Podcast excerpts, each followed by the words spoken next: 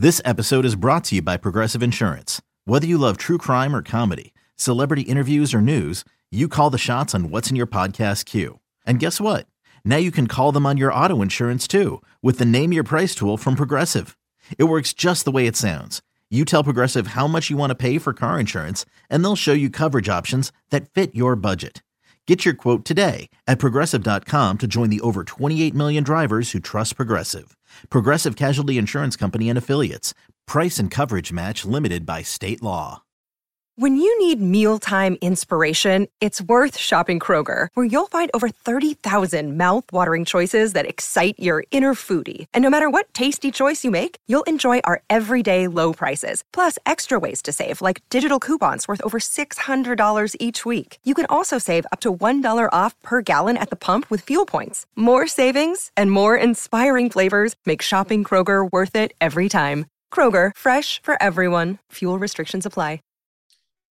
Uh, let's talk some Brooklyn Net basketball. It's finally back. We have a season. It's not a complete disaster yet.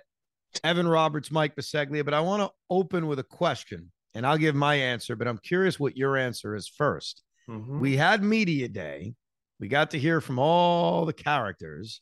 Why did Kevin Durant demand a trade? No answer. I mean, I have my thoughts, my theories, but I don't think we got an answer. I mean, it's it's weird because he explained he was frustrated that they lost 10 games in a row when he was out. I was too. So we have that in common. True. That guys weren't held accountable, that the league doesn't respect us. And like a lot of that's true. I don't think any of us are going to dispute what happened last year. But why did he demand the trade? Did he demand a trade because James Harden didn't want to be here anymore? And so he thought he was re signing to play along Kyrie and James Harden?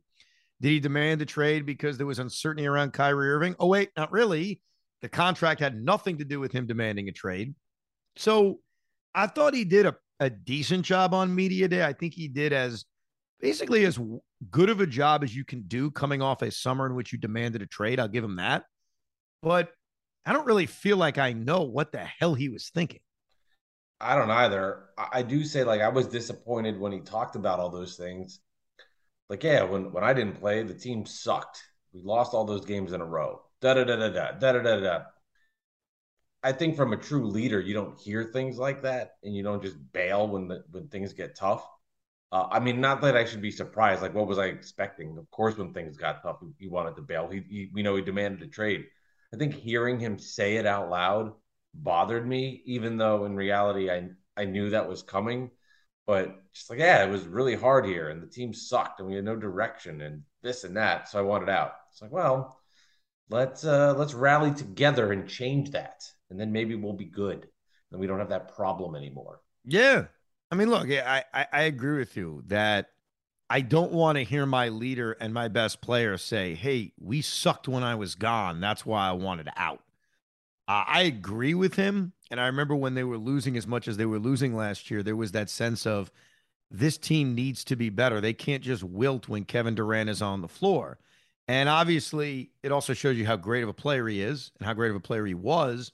But who are you mad at for why they lost a bunch of games? You know, a part of why they lost a bunch of games is that James Harden checked out.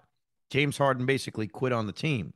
A part of the reason why they lost a lot of games is that Kyrie Irving wasn't eligible to play home games.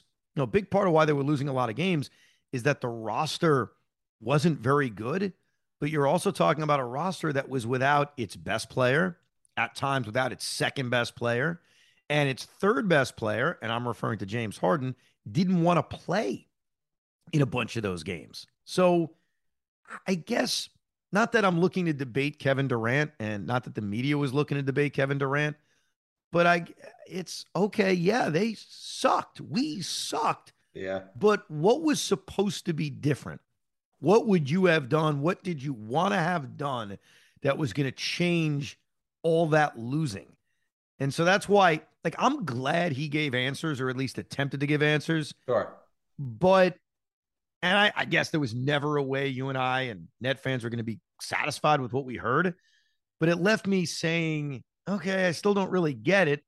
But more importantly than that, it left me worried that it could happen again. And I think mm. that's our biggest fear.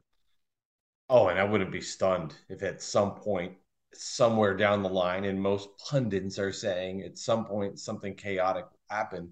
And I can't defend the Nets and have some sort of argument to explain why. Let me tell you why this year it'll be different. No, there's no way in hell I could ever do that. You're probably people are probably right. Something chaotic will happen again. And yeah, that fear is there that at some point Kevin Durant, and I don't think it would happen in the middle of the season, but I do think at some point he might demand it. But then it gets me thinking, like, what would his trade value even be a year later? And at that point, the Nets would just be like, all right, I guess we're making a deal for a, for a first round pick and some young player that's average or a little better than average. What that would even be. And I hate even rehashing this. And we don't have to go deep into this, but I mean, really, when it's all said and done, I mean, I know it's big picture stuff, but like Kyrie Irving choosing not to get vaccinated, this has been discussed a million times, but that, I mean, that really set off the chain of events for how we got to that point and and and, and how we got to the ending of the Nets dysfunction. Uh, I believe that wholeheartedly. Now, the roster wasn't filled well with Sean Marks, and I think this year it looks like it's better. And I think the Nets have the most depth since the Dinwiddie, LeVert, Kyrie, Durant year one altogether. But that that all triggered it, and Durant had a sour taste in his mouth, I'm sure, from all of that. And then you know now here we are uh, to start this next season. And I think when you go into a season with high expectations, and we've had that the last couple of years, like the Mets have had it, the Yankees have had it. You don't normally go into seasons thinking we better win because if we don't, the whole thing's going to be blown up.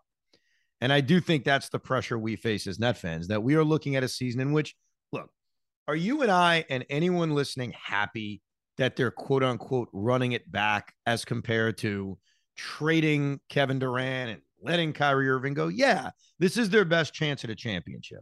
And I think we all acknowledge that. But we go into this season with, I think, more pressure than we've hmm. ever faced because it's not just merely trying to win an NBA championship, it's competing to survive. And look, I'm going to put this out of my mind. You're going to put it out of your mind. We're going to focus on this roster, on this team. We'll be excited if they get off to an eight and one start. But I think we know going in what's at stake. And it's more than just winning a championship. It's that this team has a possibility of things going wrong, guys getting hurt, guys being disgruntled, and the whole thing being blown up. That's why it's a weird season. The Brooklyn Nets are capable of winning an NBA championship. They're also capable of being in the lottery. And it's very, very rare that you would go into a season with those two extremes. But I think because of the fragility of the situation, that's what we're looking at. And what's what's even weirder though, and you bring up the point about the pressure, because that's like an internal focus. And I agree with what you're saying about how if things don't go well, this roster could be blown up and who knows what's next. But from a perspective on the outside, this is the first time in really since Durant and Kyrie have teamed up together where there isn't the from the outside perspective, oh, this is the team that's going to a championship or bust. This is the team right. that's winning a championship. A lot of people now are saying, oh, the Nets a five? Are they the six? Are they the seven? Whatever it might be. There's an outside perspective of the Nets for all the points you laid out about how dysfunctional this team can be. Does Steve Nash and all the players get along, et cetera, et cetera? That there's this perception of the Nets going into this year where they're not the Bucks, they're yeah. not the Celtics. They're they're kind of like the second or third tier team in the East. Even though from a talent perspective, this might be the most talented roster I've ever seen from this group. It's such a weird dynamic. I I love it. I really do. I know a lot of a lot of net fans were bothered. I love Zach Lowe. I think he does a great podcast. And I was listening to Zach Lowe a couple days ago with Nick Friedell, who net fans hate. Um, and I listened to them, and they were very negative about the team. And I'm listening to this saying, I get it. Like, I can't be mad at this. You know, if you want rah rah pom pom stuff, I go to an echo chamber. Like, I can't blame pundits and that's what both of those guys essentially are for saying, yeah, I think it's really likely this whole thing blows up. Because let's all be honest, isn't that the likeliest outcome? Now, I go into a season hopeful. I think we're all going to go into the season hopeful. And again, they get off to a good start. We're all going to be giddy. We're all going to start to dream of what we were dreaming about the last three years, and that's winning an NBA title. But I don't blame any pundit for doubting them. And I like that people are doubting them because, bro, it pissed me mm-hmm. off for the last two years that this team would be continued to be listed as favorites when they had accomplished nothing. The Nets were a theory.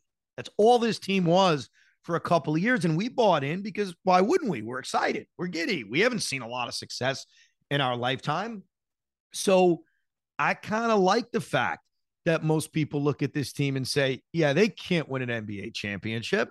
They're going to be, it's going to be a disaster. Good. Think that. And hopefully they and hopefully us, we're dead wrong about it. And, and I think this group in particular, knowing the way they react, knowing the way they look at social media, and I'll start with the head of the team and Kevin Durant. I hope that this is something that fuels them. And you might say, "Oh, that's so silly. How can a team get energy and get and get juiced up based on on, on national media?" I, I really think like the Nets, th- this team will use that as fuel. I mean, I'm hopeful that they do. That Kyrie Irving is on a contract here and hears that everybody's what he's saying about him and saying that he isn't reliable and that they say Kevin Durant isn't a team guy and wants to get out of there and Ben Simmons can't shoot free throws and won't do anything in the clutch. Like, hear this, be accept it and use it as motivation. Because I did listen to that Zach Lowe podcast and they made the point about, yeah, the Nets are saying all the right things, but when they get on the court, that's all that matters, and it probably won't happen. And I would say for net fans that listen to something like that, it's the same thing. If you go out and listen to the pundit and say your team's the best, you're going to win. And then you hear somebody a year later say, oh, this team stinks. They're going to be the six, seven, or eight seed. That all doesn't matter. Like none of it matters. It's all what happens on the court with this core group. And for some reason, and it's maybe now watching Kevin Durant the last couple of years, like to me, this is the kind of stuff that will get him excited about the regular season. Wow. Hopefully, they take it seriously they, in the regular season. They have to. They, I, I, I'm going to. You're going to. We all have to. The regular season matters. This team has done nothing to earn the regular season being something you can ignore and not care about. Just get me to the playoffs. We live that that dance really for the last two years. Even when they did get the two seed in 2021, they never fully took this regular season seriously, and guys never really played together. You know, we went into that postseason and obviously didn't last because Harden gets hurt and then Kyrie gets hurt. But these guys didn't play together. They have to play together. They have to. And I get you got to be smart on back to backs. I get it. You don't want to push Kevin Durant's body. He's in his mid 30s now. I get all of that stuff. TJ Warren can't be pushed back. Not that he's going to be necessarily a 35 minute a night guy, but these key guys who are going to be on the floor in theory in April, May, and June, they got to play a lot together. And it starts right there. They need luck when it comes to health. They need luck when it comes to vaccine mandates not coming back. they need luck in terms of a player not deciding not to play anymore. Like guys have to play. So I don't think it's necessarily a win total that I'd say they have to hit. I think it's that these guys got to play a lot of games together. And if we're sitting here in April or March or before that saying, well, eh, they got a lot of talent. As long as they all get together by April 15th, we'll be fine. We'll know we're screwed. I think last year was a reminder of that when Durant and Kyrie Irving were healthy playing together in that embarrassing sweep at the hands of the Boston Celtics. And there were a lot of factors there. They're going to be a more talented team this year in theory. Seth Curry was playing on one freaking leg. I get all that. But this regular season matters. And I think we all as fans have to embrace that. Absolutely. And, I, and I've bought into that. And shame on me for the past for falling into the trap of they'll figure it out when they get there. They're just that talented. I mean, this is Durant, Irving, and Ben Simmons.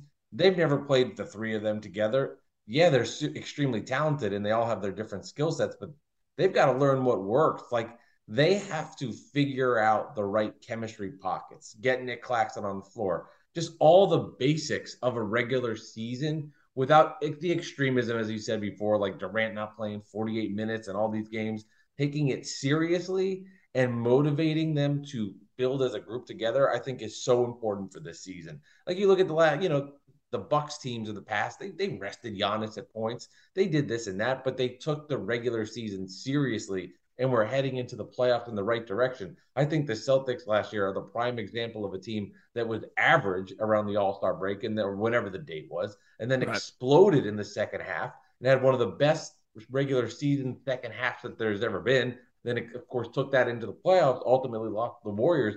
But yeah, the, the Nets need to take the regular season seriously, or they have no chance at no all. doubt. No chance. No doubt. All right, let's get to Ben Simmons because Ben is so intriguing. He's never played a game for the Brooklyn Nets. He's been a net now for how many months since they acquired him in the James Harden trade. He didn't play last year. We all know how that felt, what that looked like. Ben has now talked more over the last week and a half than we've heard from him in two years. First with JJ Redick, then on Media Day. And look, he, he says all the right things.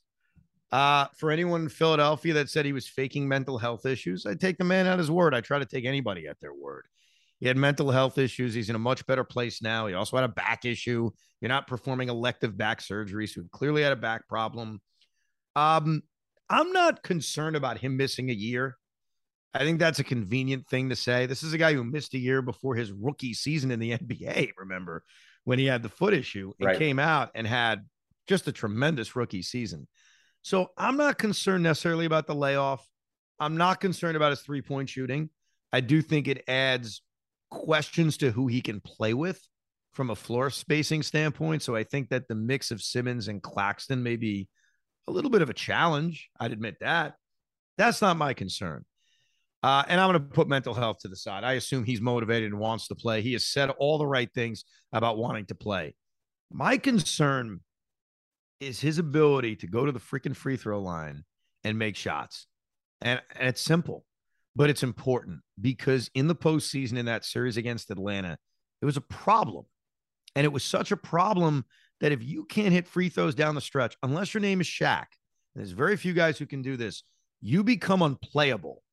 So, all the attributes that Ben can potentially bring to this team, uh, his ability to find open shooters and create such looks for sharpshooters like Joe Harris and Seth Curry and Patty Mills and even Kyrie and KD is scintillating. His ability to defend anybody, uh, the position versatility, his passing and his vision, his ability to get to the basket, his finishing ability. Like he's a tremendous player. We should not forget that. It's easy to because of what happened in the postseason, and he hasn't played in a year this is going to be a hell of a guy to watch. But my concern is none of that matters if he's shooting 45% from the free throw line and teams late in games say, oh, yeah, you can take it to the basket. We're going to hack the crap out of you. So that's that's my concern. Everything else I look at and say, eh, it's overblown. He doesn't need to hit three point shots. Maybe the way things were built in Philly, he did, but not on this team, bro.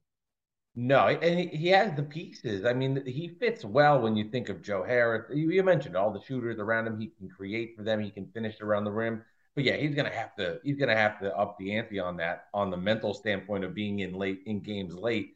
And this is this will be a backhanded compliment or I'm um, knocking the Nets here. The good news for him, and I believe this, is he's on the Brooklyn Nets and he's not on the Philadelphia 76ers. And the right. pressure in in the pressure from the fan base, yeah, we're excited yeah, Nets Twitter gets on things. Yeah, we feel that, but it's going to be a different vibe for him. And maybe I'm making fun of the Nets here because they're not the Knicks or they're not the Sixers, but I really hope because he's in Brooklyn where it's a little more chill that for him, maybe that helps him. Maybe the fact that he's not under the microscope of the Philadelphia 76er fan base, that he's in Brooklyn. Hopefully it helps him relax and that he can go out motivated and have a fantastic season. I look at that as a bonus. But yeah, he's gonna He's to have to be better there. Uh, I, I guess I'm just excited to hear you say all the positive things about him and that he can do all of those things. And we'll worry about the free throw part of it late in games because at least, at least on the front end of it, he's distributing the ball. He's rebounding. He's defending the Giannis's of the world. He's defending the Jayson Tatum's of the world. And and he's doing those things that the Nets lacked completely in that Celtic series where they just got destroyed by the Celtics screen and rolls and then the outside shots for threes. He can do all that stuff. And that we get to the point where we're just complaining or nervous or anxious about Ben Simmons because of free throw time and in big spots. Uh, at this point with this roster, I'm just, I, I, saw, you know, we saw the one video of him on the Brooklyn Nets Twitter where he took a fadeaway jumper, and I was like, oh yeah, Ben Simmons plays basketball. I, I haven't seen this, so that I was like, oh yeah, are there, are there more of these? Like at least at least let's let's get to that point of the annoyance which you brought up, and, and that's almost like a good scenario. It's weird because he hasn't played for us and he hasn't played basketball in a year and a half. And I think because of everything that's happened over that period of time when his battle with Philadelphia, that we forget he's really, really good at basketball. And I think a lot of people have forgotten that. And I understand it's easy to get distracted by the other stuff. Uh, we saw what happened at the end of that Atlanta series, and we saw him refusing to show up and play for the Sixers. And he apparently has a cell phone in his pocket. Oh, wait, it's not it's a jersey. Like we've all been distracted by this for a year and a half. But I guess what I would tell my fellow net fan to remind themselves of who he is is just think about what he did to us in the postseason back in 2019 Crush. when he was probably hmm. the best player on the floor. He is really, really good.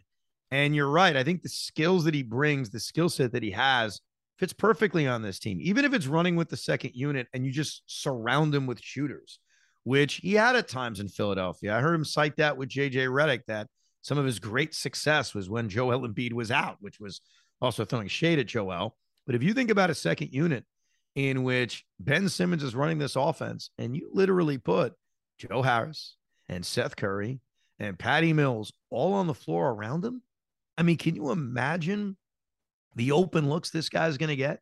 Because if you think about this with Seth, Seth Curry came over last year and obviously, the ankle was really, really bothering him. And certainly in the Boston series, it was a major issue. When Seth Curry played for the Brooklyn Nets last year, he played 19 games and he shot 47% oh. Mm. from three. That's not a coincidence. And that has nothing to do with Ben Simmons, by the way. That has to do with the fact right. that he was playing with Kyrie Irving and Kevin Durant.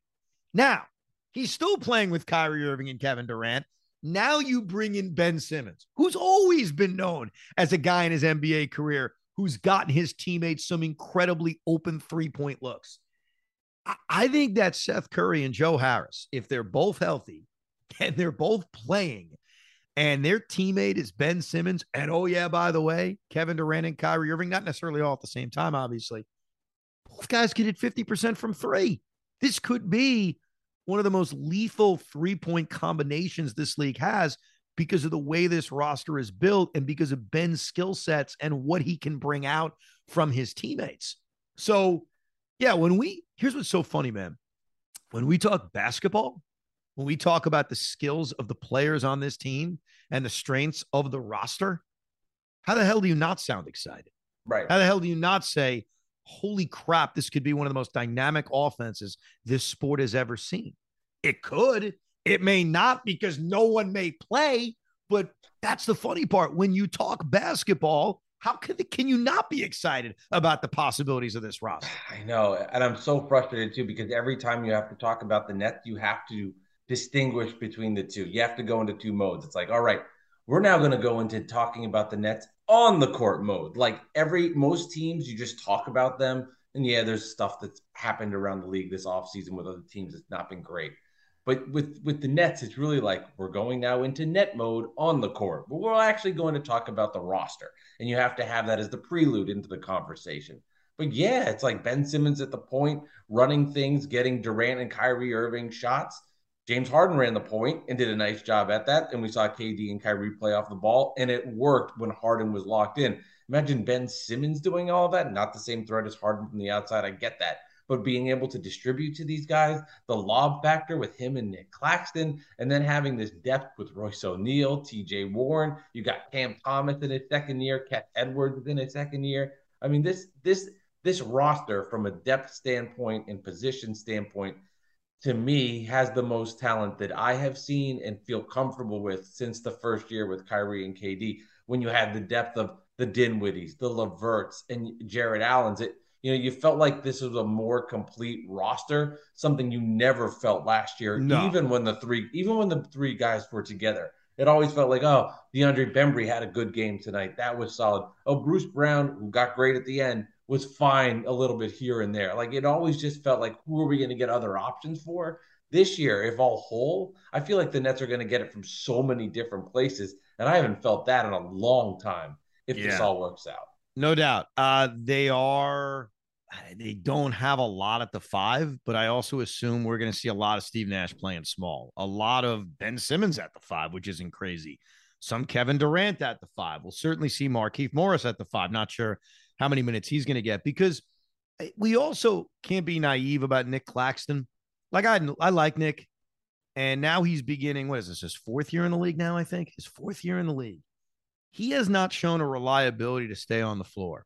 And last year, I think he dealt with mono, but he also had injuries that he was dealing with. He's also got free throw demons he needs to erase. Let's not forget what happened in game four of that playoff series against Boston. That was rough. You were there with me, bro. Yeah. That was that was, torturous. oh, that was rough. First 10, was it? Oh my God. Yeah, I think so. I think it was 0 for 10. Ugh. But I was thinking about this and then I wanted to back it up. So I went on basketball reference. I was thinking to myself, okay, this roster is actually really, really different from a year ago. But how different is it? And how many guys are you taking away that played huge, huge minutes? Do you know who played the most minutes on the Brooklyn Nets last year? If I asked you to guess, mm, most minutes. I'm scared to answer, but I would say I have. You'll get it, it, if you think about it, because you got to think. Okay, who was there all year and who Patty, played all the Patty, time? Patty, Patty, right? There you yeah. go. Patty. And then James Johnson second. you're not. By the way, you're not that far off. So Patty Mills played the most minutes for the Nets, mainly because he played 81 right. games. Uh, and I think one of the biggest knocks on Patty from last year to defend him a little bit, even though he shot 40% from three, was that he was gassed most of the time. Yeah. That they were asking way too much from Patty. I look at Patty Mills now, especially if Seth and Joe Harris are going to be healthy. And I say, he don't have to play more than 10 minutes a night. Like, sure, there'll be some nights where he plays more because guys are going to naturally miss time, even if you have a, a healthy season in theory but you're not going to nearly ask for as much as you asked from him a year ago. And maybe with him being 34 years old, you'll get more out of him. Like he'll be better, but even in a down year, the guy shot 40% from three, just to be exactly. fair about it. The guy who was second in minutes was Kevin Durant. And that's a guy who missed 27 games, mainly because Steve Nash ran his ass into the ground and I'd be curious, by the way. And I don't know if Kevin was ever anti that. So I'm certainly certainly thinking that's not one of his beefs with Steve Nash.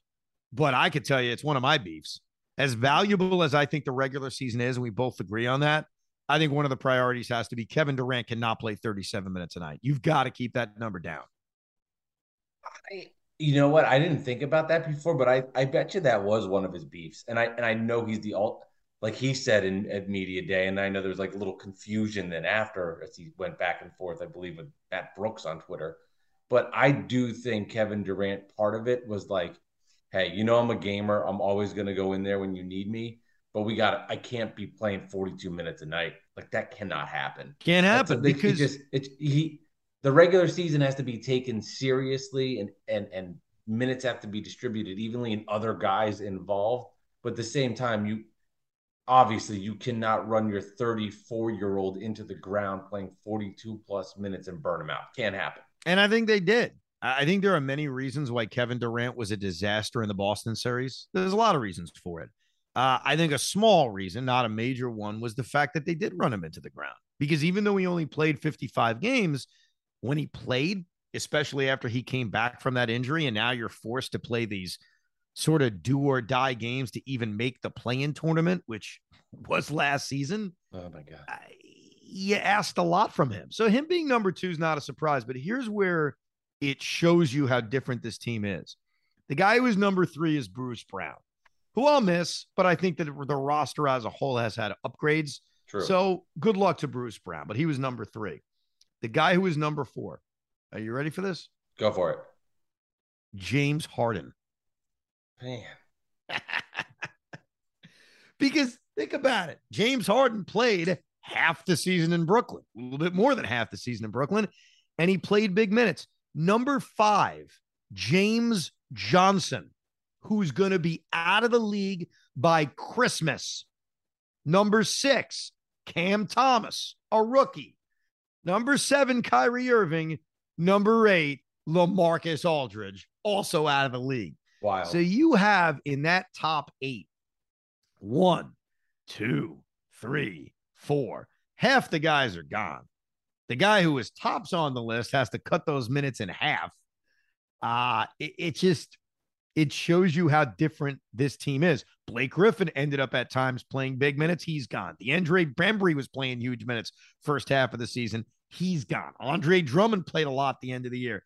He's gone. And it does feel like most of the additions, maybe not with the bigs, because I think the bigs look a little different. I think they're going in a different direction with that. They were also so loaded with bigs by the end of the year between Drummond and Aldridge and Claxton. It just shows you that there's a lot of guys who played a bulk of minutes who are not here anymore. And I think some of the guys who replaced them feel like major roster upgrades. I think that personifies how just inconsistent the regular season was and how they didn't take it seriously when James Harden's that high up on the list. You shouldn't be that high on the list when you're not with the team after only whatever the deadline in 50 of the 80 games or wherever the deals are made. Like that that shouldn't happen. That's a scary thought. And I and I love Patty Mills being the third option as the shooter. And and I like all of these these upgrades and uh, that, that running through that was terrifying. Like James Johnson's that high on the list, and he was cut right before the playoffs started because they felt more reliability in Kessler Edwards. I mean, he, that, that's what Durant's alluding to. It's just how much how much of a S show that was. All of it.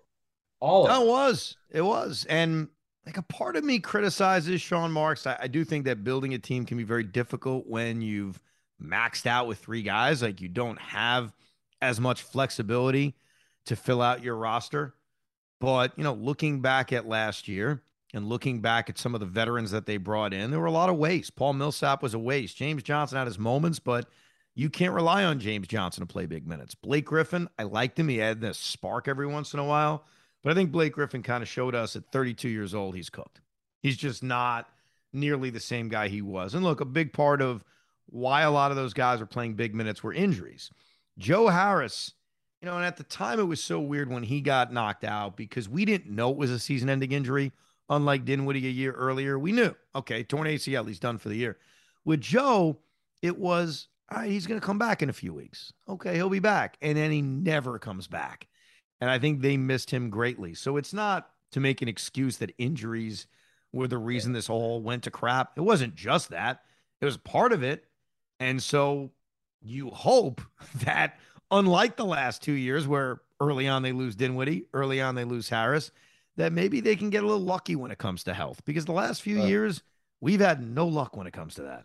No, nothing. I, I, mean, at this point in my mind, I'm waiting for what's next. I remember when they made the James Harden trade. At least you were like, okay, well, James Harden's not trying. I mean, we saw what he did against Sacramento, where he was actually giving up on plays, and they got a return where Ben Simmons was the centerpiece of the trade but he wasn't playing. And you were just like, well, I'm just happy to have Seth Curry and Andre Drummond on the court because we have actual NBA talent now to surround around Kevin Durant, where you felt comfortable maybe this team had a better chance of winning games. I mean, it was that depressing of how the roster went when Seth Curry was becoming like your number two option and getting super excited about that. And here's Andre Drummond now, who's coming in games, giving the peace sign and dunking on the Chicago Bulls. Like you felt you felt some sign of, of of confidence with that trade because it was just so bad with the injuries. And man, I I just every year it just seems to have something. And don't get me wrong, every season's going to have injuries. No team goes through a whole year without them, but they they do need some sort of a you know a little luck where they don't lose somebody for the entire season because the I mean, that, that roster two years ago that still unbelievably makes that James Harden trade and it's, it's stacked in the playoff. I mean, look how good Dinwiddie is if you had him there. Mm. It's, it's so it. But look, I mean that that's every team and the championship team fight through that stuff. They overcome it and they win. Like look at the Warriors. They lost their number two pick. He didn't even play. Steph Curry wasn't even starting games when the playoffs started, but they rallied and won the Nets had none of those intangibles that that championship and winning teams. It's, they lacked they lacked they lacked all of that DNA. You're right. And that's the thing that needs to be created with this regular season. That's why the success of the regular season it sounds weird to say this but i'll say it anyway is not necessarily going to be measured in how many wins they have obviously we want to see them win as often as possible but this regular season is important because they need to become a team. They need to trust each other. They need to face adversity and overcome it. They need to kind of grow that championship mentality. You know i think what we've learned with this brooklyn experiment i know health derailed 20 2021 is that it's just not fantasy sports. You know, we could sit here and break down this roster like we have and said, boy, this could be one of the most dynamic offenses we've ever seen. And it's true. But championship teams need to be created and it needs to occur together. So I'm not saying they got to have a five game losing streak so they should overcome it. I, I wouldn't mind going 70 and 12 and having a limited amount of adversity during the regular season, but you need to play together and that's that's the priority, man. And I, you, you probably know this off the top of your head because you know all this stuff. But like, Kyrie Irving and Kevin Durant need to play together. Yeah, they're barely. Those are your two foundations. Those are your two franchise guys.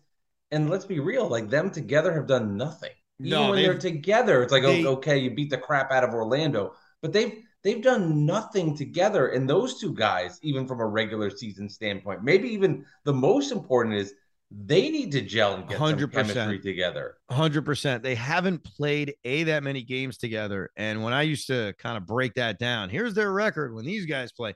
It was never overwhelmingly good. Right. And they still just the eye test tells you they lack a great chemistry together. They may be really good friends. They may want to hang out all the time, but on the basketball court, the results really haven't been there. So hopefully, them playing together, like just selfishly as a season ticket holder, I want to go to Barclays Center every night. No, I'm seeing Kevin Durant, Kyrie Irving, and Ben Simmons. I'm sick of this. I'm sick of going there saying, I wonder who's playing today, whether mm-hmm. it's because of COVID, whether it's because of vaccine laws, whether it's because of injuries. And by the way, I think that's important as a fan base. Like you want that reliability of I'm gonna go see my guys tonight. Not which Nets am I going to see tonight. I want to see my guys tonight. So I think it's a big part of this regular season, and I'm excited. It's it's weird. I think because if you're a Met fan or a Yankee fan, it's kind of easy to be distracted because we're having this dream baseball season. And I always analyze when opening night comes out. Uh oh, what playoff games would go up against it?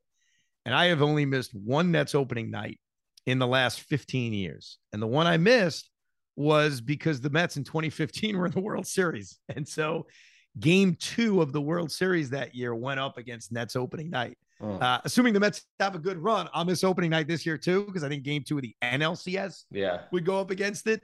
But once this season starts, and look, I'll, I'll watch the preseason games and we'll do another podcast or two before the regular season starts.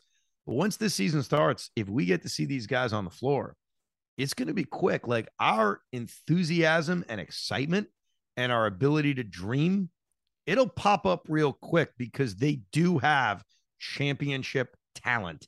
Now it's about creating that bond together.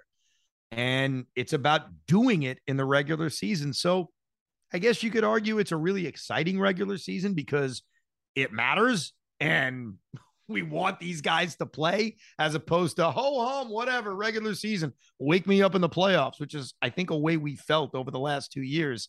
So that excitement's going to come, man, because this roster, it's crazy good. Yeah, it's funny because I'm thinking back to when we recorded Evan and we did uh, episodes and we would talk about the regular season. Let's get through it. Is it 50 wins? Is it 53 wins? Is that is it the three seed, two seed? It's all about being healthy when we get there.